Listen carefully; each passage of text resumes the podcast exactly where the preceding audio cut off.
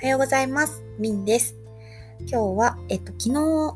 1歳半検診に行ってきたので、そのお話と、まあ、ブログの進め方について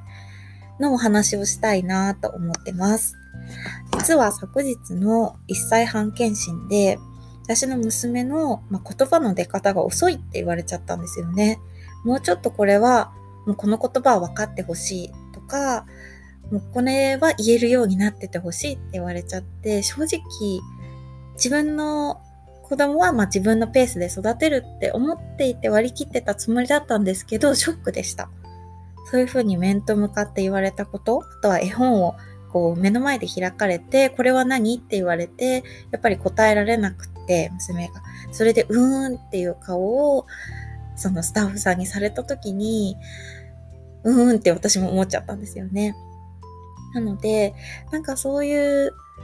その個々人の進め方っていうところはブログにも似てるのかなって思ったんですけれど、まあ、その平均に合わせなくてもいいし、誰かと比べなくてもいいんじゃないかなって私は思ってます。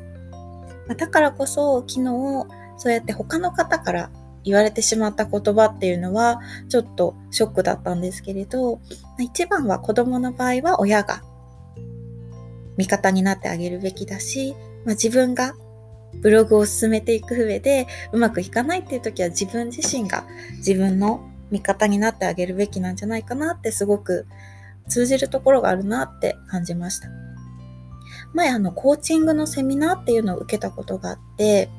どうしてもその自分に否定的な言葉とかかけてしまう方でその否定的な言葉自分なんかとか自分にはこれはできないとかやっぱりダメだったとかそういう言葉をかけ続けることによってその否定的な言葉が自分の思考する能力をストップさせちゃうっていう話を聞いたことがあるんですよね。なのでやっぱりその謙虚な気持ちからその自分を卑下してしまうっていう方もいると思うんですけれどそれは避けた方が良くてっていうのもそういうその存在しないはずのダメな自分っていうのがダメだダメだって言い続けることによって出来上がってしまうってすごく怖いことだしもったいないことだなって思ったんですよね。なので、まあ、子育てもその何がダメで何がいいってない世界なのでもう自分たちの中でこれをやろうとかこれをやらせてみようでどうなるかなっていうのを楽しみながらできるのが一番なんじゃないかなって。この時期この年齢だからこれができなきゃいけないとか。そういうのって人に判断されるものじゃなくって自分たちで決めていっていいんじゃないかなって思うんですよね。自然にのびのび育ってもらうのが一番なので。なので昨日はあのお父さんパパであるリツくんがたくさんあの言葉をゆずなに教えてくれてで一緒にそこで分かるようになったこととかってあるので自分たちのペースで楽しく進めていけたらいいねっていう話をしてました。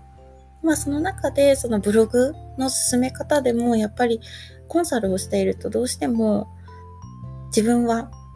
覚えが悪いのでとか、あの、どうしてもペースが遅くなってしまってダメなんですけれどとか、よく言っている方に出くわすんですよね。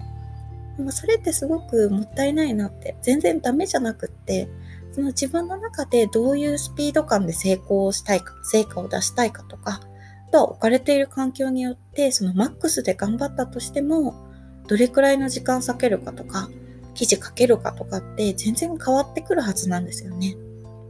なので、もう上をこう見ればキリがないし、下を見てもキリがないので、こうどこかと比べるんじゃなくって、自分がどれくらい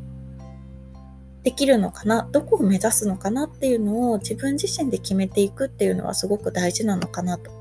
思います。で、その上で、その昨日より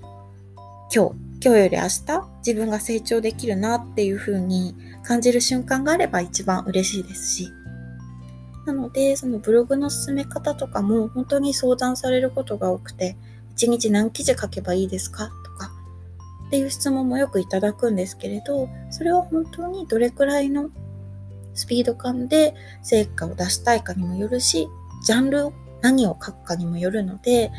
そのブログとその方の取れる作業時間とか、あとは無理のないペースってどれくらいなんだろうとかっていうのをお話ししていて初めて具体的にお答えできるところなのかなっていうのは感じてます。なので、まあ、自分が自分の一番いいコーチになってきちんと自分を認めてあげて褒めてあげるってすごく大事だしそれは子育てでも一緒だなって感じたっていうお話を今日はさせていただきました。やっぱりその検診とかってなるとその自分たちはこう思うっていうのとはまた別の尺度で平均っていうので測られてしまうのでそういう経験をしたお母さんとかも多いんじゃないかなと思うんですけれどもう本当に自分たちがどうしていきたいかだし自分と子供の話でもあるし、まあ、ブログのお話で言うと本当に自分の中でどれくらい頑張っていこうどんなペースでっていうのは決められるのでそこまでこうがんじがらめにして自分の思考停止ボタンを押し続けないようにあの否定的な言葉っていうのはあんまり使わないようにしていくのがいいんじゃないかなと思ったので今日はそのお話でした。何か響くところがあれば嬉しいです。はい。ということで、今日も最後までお聴きいただきましてありがとうございました。子育てとブログの進め方についてのお話でした。それではまた次回聞いていただけたら嬉しいです。はい。ではまた次回です。バイバーイ。